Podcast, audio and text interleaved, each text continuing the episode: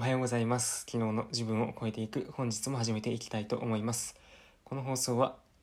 昨日の自分よりも少しでも成長した自分になるということをコンセプトに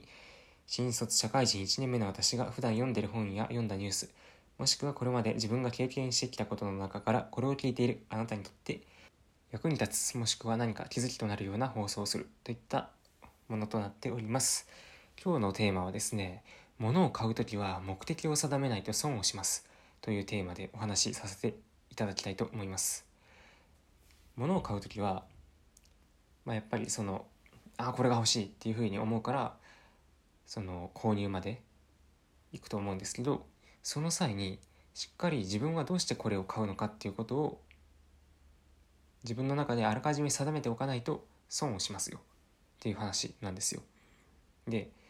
物を買う時っていうのはおそらく今すぐ欲しいっていうふうに思う場合と安くてもいいから今すぐじゃなくてもいいから安く欲しいっていう場合があるかと思うんです。で今すぐ欲しい場合は値段を気にせずにまあそれは買えばいいと思ってます。で逆にあどうしても安く欲しいなっていうふうに考える時はセールで買うのかポイントとかそういうのを込みで考えて値段を気にして買うのかそれとも中古になったものを買うのかとかいろいろあると思うんですよ。でここでさらにちょっと気をつけたいこととしてポイントのことを考えて買うっていう場合なんですよね。例えば今ちょうど楽天が楽天のお買い物マラソンとかやってますけどこのポイントがつくつくからあじゃああれも買っとこうとかこれ買えばポイントの倍率が上がるからまあせいぜい500円ぐらいだけどこれも買っておこうとか。そういうことをね多分ついつい考えてしまうと思うんですけどこれって買い物する時の本質じゃないですよね。一番最初に欲しいと思ったもの以外も余分にポイポイ買っていったら多分その全額総額で見た際に結局その使わないものを買っているし実は中古で買った方が安かったとか多分そういうこともあると思うんですよね。なので安く買うのはいいんですけどポイント込みで買う場合はしっかりそのポイントのことを考えていらないものを買わないように買うということも考えておきましょう。で中古で買う場合もその汚れていても大丈夫かとかあらかじめそういうことを自分の中で定めて買うとその迷いが出ないと思います。であとはですね物を買う時もずっとずっと持っておくつもりがないのであればリセールバリューを考えて買った方がいいと思います。でこのリセールバリューっていうのは物を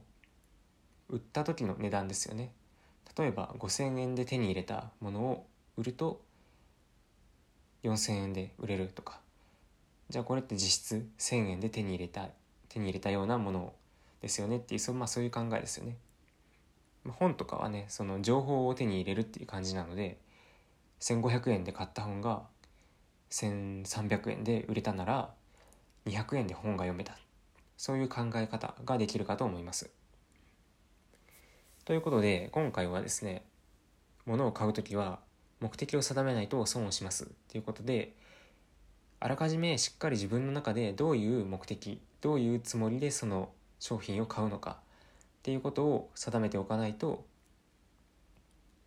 いろいろ損をしますよと。でここで一番その損をしたくないところとしてはですねこのいろんな価値基準がある中でそのいろいろ両立させようとして結局時間が経ってしまうっていう場合ですね時間っていうのはなかなかお金じゃ買えないのでやはりあらかじめ目的を定めて自分はこういうつもりでこれを買うぞっていうことをすることによって迷う時間も減って結果時間の節約にもなるし自分の満足度も上がるしお金の節約にもなるということなんですよね。はい。ということで今回は物を買う時は目的を定めないと損をしますっていうテーマでお話をさせていただきました。最後まで聞いていただきありがとうございました。ではまた次回の放送でお会いしましょう。